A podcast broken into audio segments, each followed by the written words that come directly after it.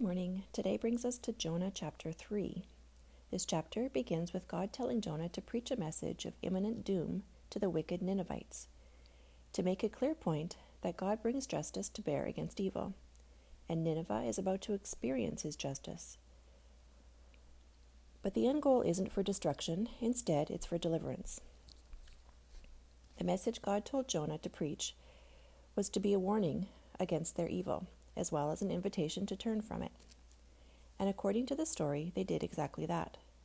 On the first day of Jonah's preaching, everyone in the city, from the king to the lowest servant, even the animals, were dressed in burlap, fasting and calling out to God.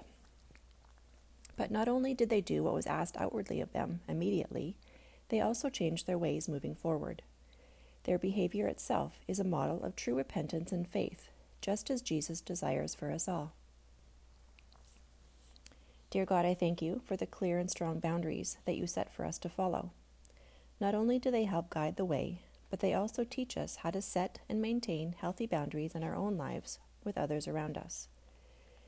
Please give us wisdom to know what's right for us and courage and strength to follow through according to and in alignment with your purpose for us. Thank you, Jesus. Amen.